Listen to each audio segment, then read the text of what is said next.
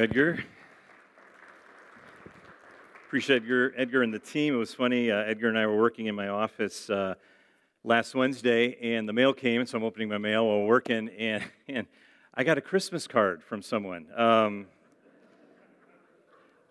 I hope you get your devotional. Um, it should be there by Thanksgiving, so um, you get your spring devotional. But no, it's it's uh, it is on its way if you don't already have it. Uh, thank you to Leanne and the team. What a powerful time of worship this morning. There's just something about singing the name of Jesus, something so beautiful about that. We're going to talk about Jesus now. I'm going to ask you to open your Bibles to John chapter 13. John chapter 13. I'm going to ask you at home to do the same.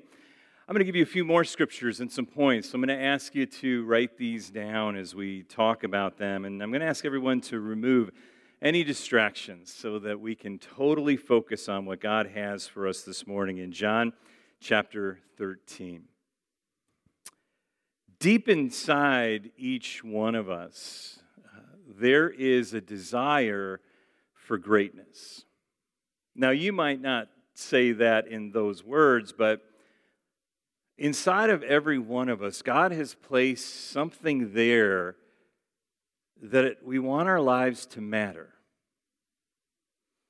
We want our lives to be seen. We want our lives to count. I don't know how you say it, but when we're gone, we want to be remembered for something positive that, that our lives made this world different, that, that God used us in some great way. And it's okay to have those feelings because God actually put those feelings inside of us.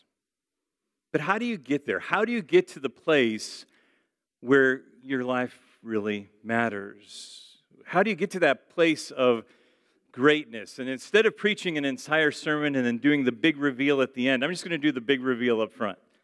That way you don't have to listen to the rest of the sermon. Uh, no, I'm just kidding. Actually, no, you have to.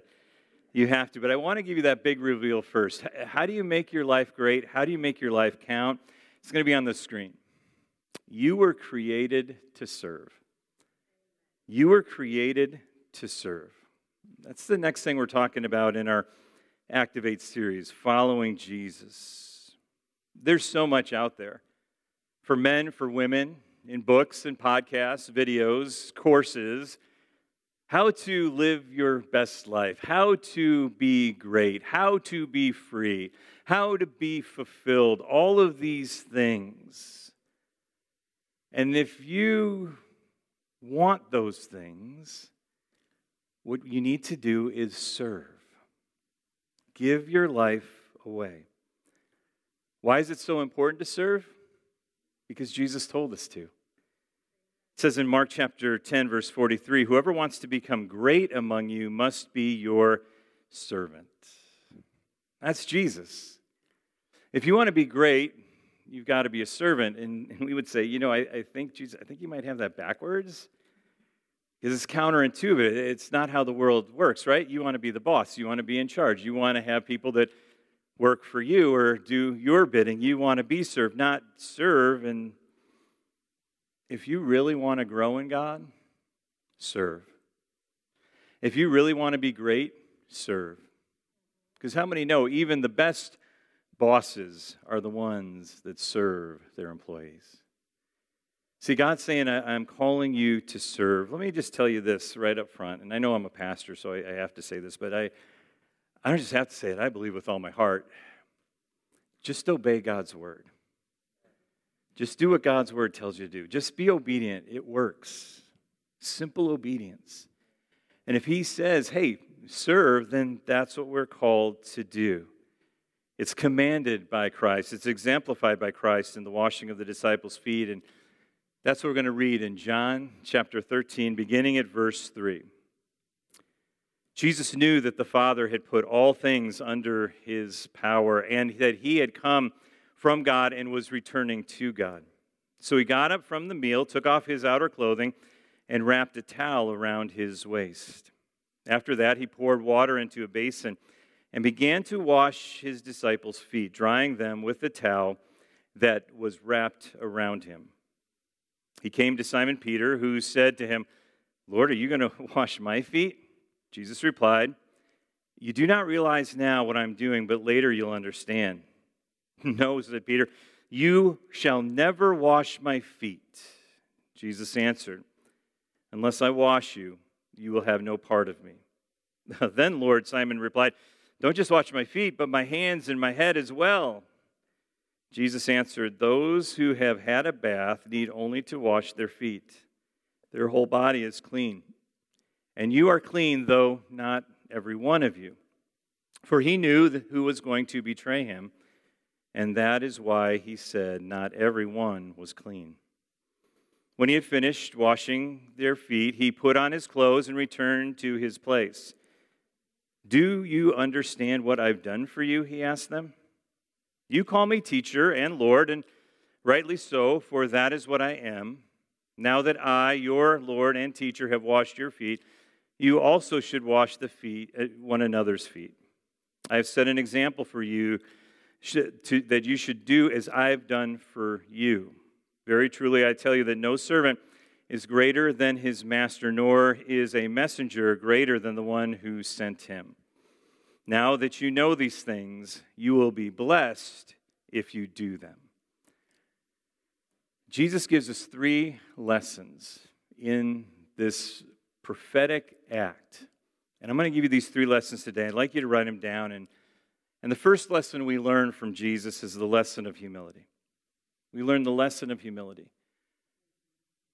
Jesus doesn't talk about it, he does it in this passage. A prophetic action of washing the feet. And Jesus said this about his own life in Mark chapter 10, verse 45. He said, For even the Son of Man did not come to be served, but to serve and to give his life as a ransom for many. Jesus came to be our Savior. He came to give his life for ours. And he didn't come so that we would serve him, he came to serve us. When we read this at the beginning in verse 3, we see that Jesus has everything under his feet. He has all power, he has all authority, he is God, everything is at his command, and yet he gives himself up in service.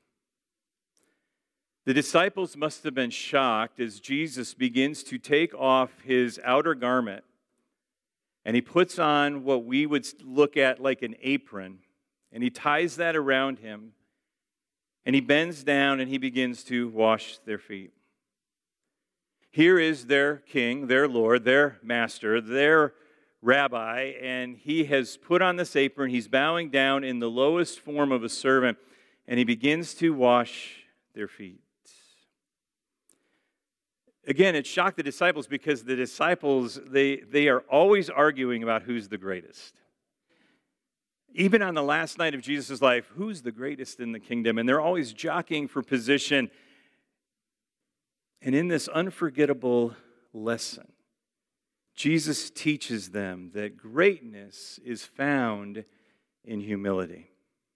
The Bible says that Jesus clothed himself in humility that He is our example, that we take His place here in this world as we give our lives away. What's also interesting in this passage is that Judas is there. We know that from this passage. And Jesus even washes the feet of Judas. That we are called to love and serve and pray for our enemies and those who persecute us that even Jesus washed Judas's feet. There's a refrain in the Old Testament New Testament. It's not found in one book, it's found in multiple books in, in both the Old and the New Testament. It's this, and I'm just going to quote it from 1 Peter chapter 5. It says that God opposes the proud but shows favor to the humble. God opposes the proud and gives grace, favor, blessing to the humble. If you want to be an enemy of God, be proud. Do your own thing. Have others serve you. But if you want to be great, if you want to be close to God, if you want to be blessed by God, if you want His favor, and His favor means His nearness, His closeness, and watching over you, if you want that, just stay humble. That's what we're called to do because Jesus was sovereign king of the universe, and yet he humbled himself and took a place of service. that tells me that he served out of his strength. He served out of his love. He gave his strength for others. See, true humility will grow in our relationship with God. The closer you get to God, the more humble you'll become. If you ever find yourself getting closer to God and you get a little proud about that, if you ever if you ever watch somebody get closer to God and they're getting more proud, they're not getting closer to God. You're not getting closer to God. When we get closer to God, we're going to see humility rise up because we're going to be more like Jesus.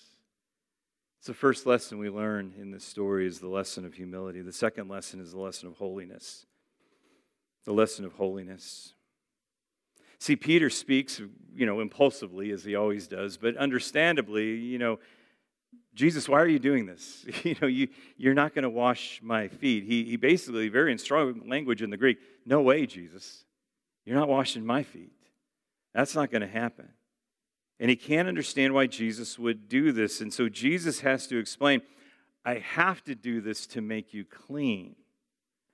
And, and so then Peter, again, understandably thinks, well, if this is going to make me clean, then just give me a bath, Jesus.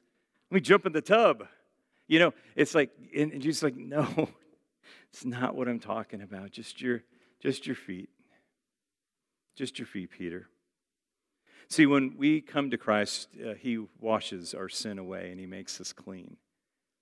And, and, and we, we, you can pray that prayer as many times as you want, but Jesus has already washed you clean. He just takes good care of you. It's good to remind ourselves and pray the prayer and, and believe it, but, but God cleanses us from sin. It's, it's, our, it's our daily walk that needs to be taken care of. It's that every day I serve, every day I live in obedience, every day I follow him and I keep myself unspotted by this world, as James says, and I, I serve God and I live out my calling. See, the Old Testament priests, when they became a priest, they had this elaborate ceremony, only done once, an elaborate ceremony, and they were literally bathed with water and then anointed with oil. It was a, it was a powerful experience, it was a powerful ceremony but it only happened once. They didn't do that every day when they went in to do their priestly duties. No, that was a one time event. And again, Jesus washes our sin. But when they would go in to do the work of the Lord as priests, what did they do? They went to the basin and they washed their hands and they washed their feet. And then they walked in and ministered unto the Lord. That's what we're called to do. Is we're to keep ourselves holy. Now, you don't make yourself holy by doing this and not doing that, and we think that's holiness. No, Holiness is saying, God, I'm, I'm here. I'm signing up for service today. What do you have for me to do today, God? And we humble ourselves. We give ourselves to God and say, God, uh, I want to do whatever you've asked me to do. That. And when we enter into that, when we fulfill our calling to serve, He makes us holy, just as He made the priests holy. He makes us holy as we do what He asks us to do. When we walk in that simple obedience, we are made holy. The third lesson that we learn is the lesson of happiness. The lesson of happiness. Chicago radio station um, did a thing a while back, just kind of a, you know, get people to respond and call in. And, and they asked everybody, what's your greatest desire? Because they wanted to find the number one desire of people in Chicagoland. What, what's your number one desire? And all these people called in, all these different desires that they had. And, and when, when the disc jockeys came to the end, they came to the conclusion, you know, when we put all these together, basically, the desire was to be happy. Like if you put, if you looked at what somebody said, it was actually for their happiness. Like this would happen, it would make me happy. And so they concluded that our number one desire as human beings is to be happy. In fact, that's part of our nation, right? The pursuit of happiness. You know, it's actually in the Gospels, Jesus talks about being blessed. If you ever see the word blessed, it's the same word as happy. Happy are those you know, it just, just fill in that blank. You know, this idea of happiness. In fact, the early church fathers continued to thought uh, that they would say, you know, if you want to be happy, uh, follow the apostles' teaching, follow the word of God. So if you want to be happy, do these things. In fact, Jesus said it in the passage we just read. I don't know if you caught it in John 13, 17. Since you know these things, then you'll be happy if you do them. You'll be happy if you do them. But let me show you something that's really important. There's a sequence. You, you, you have to follow the sequence. What was the first thing? We walk in humility. Then we walk in holiness. Then we experience happiness. That's how it works. That's the process. See, a lot of people just chase happiness. They just want to be happy. So I want to do this, and this will make me happy. And if you're just chasing happiness, you're chasing a shadow. You're never going to get it. I watch people just do their whole life chasing happiness, and, and they end up and they, they die with their life never really counting. But if you want your life to count, you want to experience happiness and joy, follow this. Live a life, walk humbly before your God, serve others, allow God to use you, and then you'll experience happiness. See, happiness is a byproduct. It's something that comes. It's not something we get right away. It's something that comes from serving Jesus and being like Him and helping others. And I want to tell you, there, there's nothing like teaming up with God in this life. I, I thank God every day I get to do what I do. And I know that, you know, Edgar was talking about uh, AC, the Ascension Convention that we do for young people. And, and I know it won't be the same this year because we're used to gathering together in a big hotel ballroom and there's, you know, so many kids and the lights and the sound, and we see God move, and they come to the altar, and God changes them, and it's like, oh, that's awesome. And this year we'll be online, and we won't see one face, but we know that thousands of people will be watching. And so we say, God, we get to team up with you to impact thousands of students, probably literally across the world, that will watch this, that will tune in, and will be a part of it. And it's like, God, thank you thank you that we can gather together like we do then a Sunday morning. There's nothing like it. There, there's nothing like reaching out to our community. There's nothing like sharing faith. It's like, God, I'm, I'm teaming up with God in this world. I don't know about you, but that makes me happy. Happier than anything else I could get in life, anything else I could have.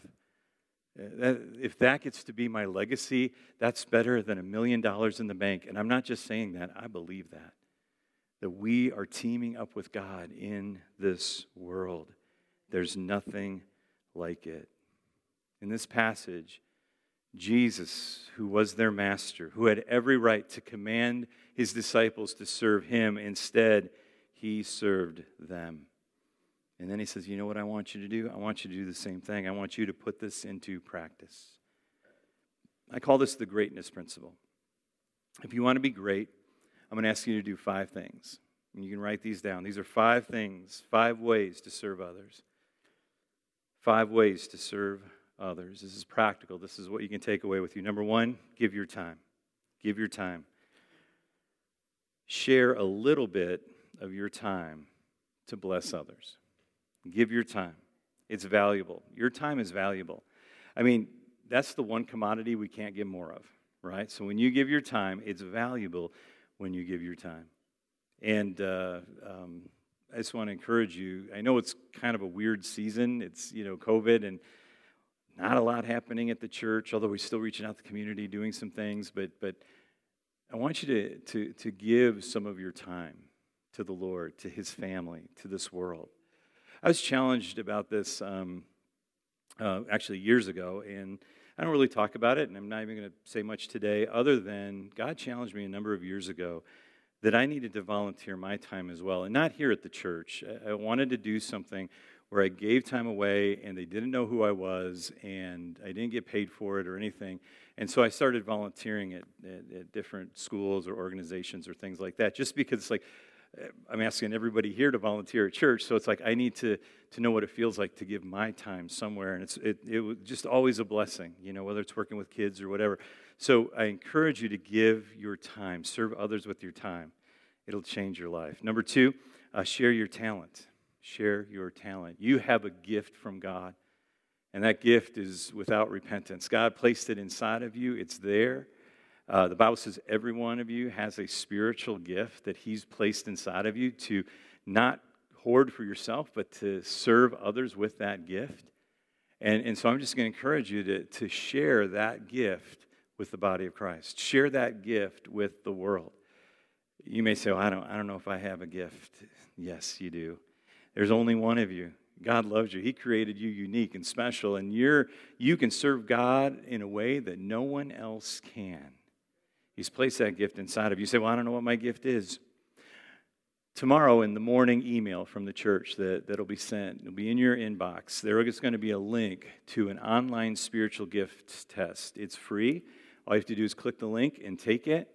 And uh, it will, through the questions uh, that you answer, uh, look at, for the biblical spiritual gift that you have. And I just encourage you, when you find out what that is, would you just click reply and tell us here at church uh, what your spiritual gift is? I love hearing those kind of things. So um, you have a gift. If you don't know what it is, take that test. Um, it's good for all of us to take the test, but, but share the gift, share the talent God has given you. Number three, invest your treasure. Invest your treasure. We're called to invest in God's work. We're called to live with open hands. That what God gives us, we also give.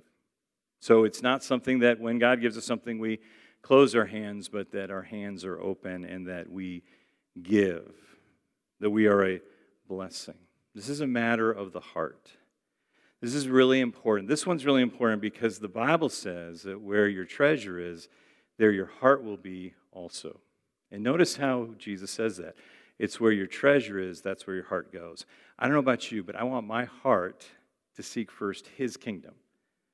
And so if I want my heart in his kingdom, my treasure has to be in his kingdom. It doesn't say your treasure follows your heart, your heart follows your treasure. And so I just encourage you to give. Follow God's example. When we give, we're like God, for God so loved the world that he gave his one and only Son. God is a giver, he's a good Father. He gives us precious gifts, and we are called to give as well. Number four, encourage with your talk. Encourage with your talk. Give an encouraging word. Speak life, speak hope, speak peace into people's lives. Uh, there are people who need to hear that positive comment that you can give them. And sometimes it's more than just a positive comment, it's actually a prophetic word. When you see your kid and you say, hey, you're a great kid, you're going to do great things. You know, um, you're good at school, or just speaking that life, or speaking to your spouse, you're the best wife in the world. And I do mean that, honey. So, but just you just speak life, and you speak life, and you speak life, and you speak life. We're called to encourage one another with our word. And so I want you to think about this week who can I encourage with a card, with a text, with a phone call, maybe even face to face? Who can I encourage? Reach out this week. Number five, proclaim with your testimony. Proclaim with your testimony. Tell about what God has done in your life. Share the name of Jesus. Share the good news we share things we like, right? I mean, if we eat at a good restaurant, we tell everybody about the restaurant. If we got a new phone, an app on our phone, and we like that app, we'll share everybody, you know, oh, this is a great app. We, we share the things we love, we share the things we like. We need to be sharing Jesus with this world. That's what we're called to do. I got to meet uh, somebody and uh, didn't know um, how they knew us and stuff. And so I, we started talking, and I found, oh, and they were friends with a young couple that started to attend our church. And when we made the connection that those are their friends and I'm the pastor of the church, uh, she said that she goes, all they ever do is talk about your church. You know, that's all they ever talk about. And I'm like, yes, you know, just, but it's like when you, when you find something, that treasure, that pearl of great price. That's worth talking about. That's worth sharing. And when we talk about Jesus and share our faith, there's actually it actually builds up our faith as well. And so those are the five things, five ways to serve others, five ways to be great. Give your time, share your talent, invest your treasure, encourage with your talk, and proclaim with your testimony. Why do we do these things? Here's one of the most important verses for this. And I'm going to ask you to highlight it, underline it, get it in your heart. 1 Corinthians 15 58. Therefore, my dear brothers and sisters, stand firm. Let nothing move you. Always give yourself fully to the work of the Lord because you know that your labor in the Lord is not in vain. Nothing that you do for the Lord is in vain. Nothing that you do for the Lord, no act of service is in vain. See, we are called to, to live our life, and God is going to use you in ways when you don't even know that He's using you when you make yourself available to Him. I had a neighbor that lived across the street, and uh, I really liked this guy. Um, we, we actually got along really well, and we couldn't be probably two more opposite guys in the world. And, and I mean, he's just kind of a really, really tough guy always out, you know, working on his car or project or something. And, and so I'd go over to his garage and we would talk, or he'd come over and talk. We just, if we ever saw each other out, we just went in over and talked and, and um, just had a, had a good relationship. And, and I would always invite him to church. And he only came one time. He came one Christmas because it's Christmas, and I told him he had to come. And um, so he came at Christmas, and it was funny because he and his wife came and they walked through the door and they didn't know anybody, but they saw, it, saw us sitting down on the front row. And so they just walked right down and sat by us on the front row. And, and it was great. It was a great day and never came back, you know. So, um, and so it was time to move. And, and um, I was sad, you know, because uh, I really, I, I wanted, I don't know, I don't know, you know, because you want him to be saved. But here's the thing is the Lord really spoke to me, some plant – some water, he gets the harvest. And, and you don't pick fruit that isn't ripe. Okay? So I just had to remember that. And so I, I went over um, and said, hey, we're downsizing, we're moving. Um, I'm gonna. I just said I'm really gonna miss you. We had talked to all the neighbors, but he was like the last guy I talked to because I was like, I'm really sorry. You know, I, I just I, I wish you know. And and he said this. He goes, "You were the best neighbor I've ever had." And I'm like, and be honest, we didn't. We just shot the breeze. Okay, these it was just guy talk. It was it was just there wasn't a lot of depth to our conversation. But he's like, "You're the best neighbor I ever had." He goes, "I'll never forget." And there was a storm in, in one time, about probably 10, 15 years ago. And, and for some reason, our neighborhood was out of power and they couldn't get it, the power back on. And so it was like a couple days without power. And he goes, I'll never forget um, you firing up your generator and walking across the street with an orange extension cord for me and says, Is, is there anything you need to plug in? He goes, That's the nicest thing anyone has ever done to me. I had totally forgotten that had ever happened. You know, I never, never even registered. And it was just like, but those small acts of service and kindness God can use to open a door that, you know, hey, God's going to work on him. You know, we're, we're, we're all works in progress, right? But God, God loves us and He wants to use us in other people's lives. Are we aware enough to serve others? Are we so worried about ourselves, taking care of ourselves, providing for ourselves, that we don't take time to serve others? Because let me tell you, anything you do for the Lord, anything, any act of service you do, it's not in vain. It's not in vain. See, I believe that you're destined for greatness. And I'm so grateful that, that I grew up in this church and, and that I served in the sound booth when I was a young man and I, I volunteered for kids ministry. I was a youth pastor, and now the pastor, all the all the areas I've gone to serve over the years. I, I this is the I, I, have to tell you, and I know I say this, and, and I but I mean it. This is the greatest honor of my life to pastor this church. It's just like I'm so grateful to God for this because I feel like what we are doing as a church family really matters around the world. It matters in our community. It matters in our families. It matters in our life. And and, and, and we don't even know until we get to heaven all that, that God is doing because nothing done in His name is in vain. And again, I don't care if anybody remembers my name or our church's name, but that they know that somebody loved them, that Jesus loved them, that they remember the name of Jesus because what, is, what we do matters. And when we serve and give our lives to Him, that's when we will be truly happy. One more thing to write down you will never do anything more significant with your life than serving the King in his kingdom. You will never do anything more significant with your life than serving the king and his kingdom. Don't waste your life. You were created for something great. Give your life away, the Bible says, and you will find it. I think of that little boy that came to Jesus with five loaves and two fish. There was a crowd of 5,000 men, and so with women and children, maybe 10, maybe 20, maybe more tens of thousands of people hungry. What's interesting is that that amount that he brought is actually the amount that a family would eat. So, probably not telling his mom and dad, he snuck the family dinner and gave it to Jesus, and mom and dad are like, What are you doing? You know, kind of, kind of thing. But he brought what he had, he brought what his family had, he, he brought it to Jesus. And when we bring our lives, because we can say, I don't have that much.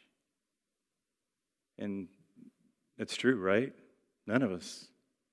We don't have that much, but, but when we bring what we have to Jesus, you know what he does? Is he breaks it and he multiplies it. He blesses it, the Bible says. And He feeds thousands upon thousands upon thousands with our little lives that we give Him. Nothing done for Him is ever done in vain. He has created you for a purpose, He has created you for something great. And when you give your life away and place it into His hands, He will bless it and He will break it and He will give it to this world. And your life will change this world. Amen. Bow your heads and your hearts with me.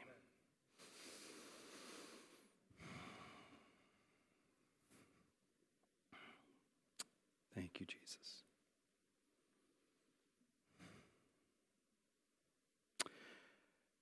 Thank you for your word, Lord. Lord, would you give us hearts that are obedient? Will you give us ears to hear? Will you give us eyes to see? Will you wash our hands and our feet to go and to be you to this world?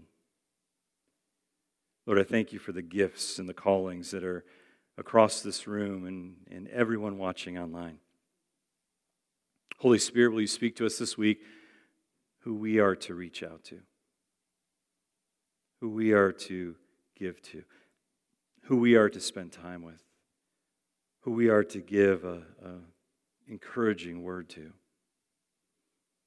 Lord, will you take our life and multiply it this week? God, thank you. Thank you that we can gather together. Thank you that we can receive your word. But Lord, now give us the power to go out and live your word. God, thank you for what you're doing and what you're continuing to do. We pray this in Jesus' name. Amen. Amen.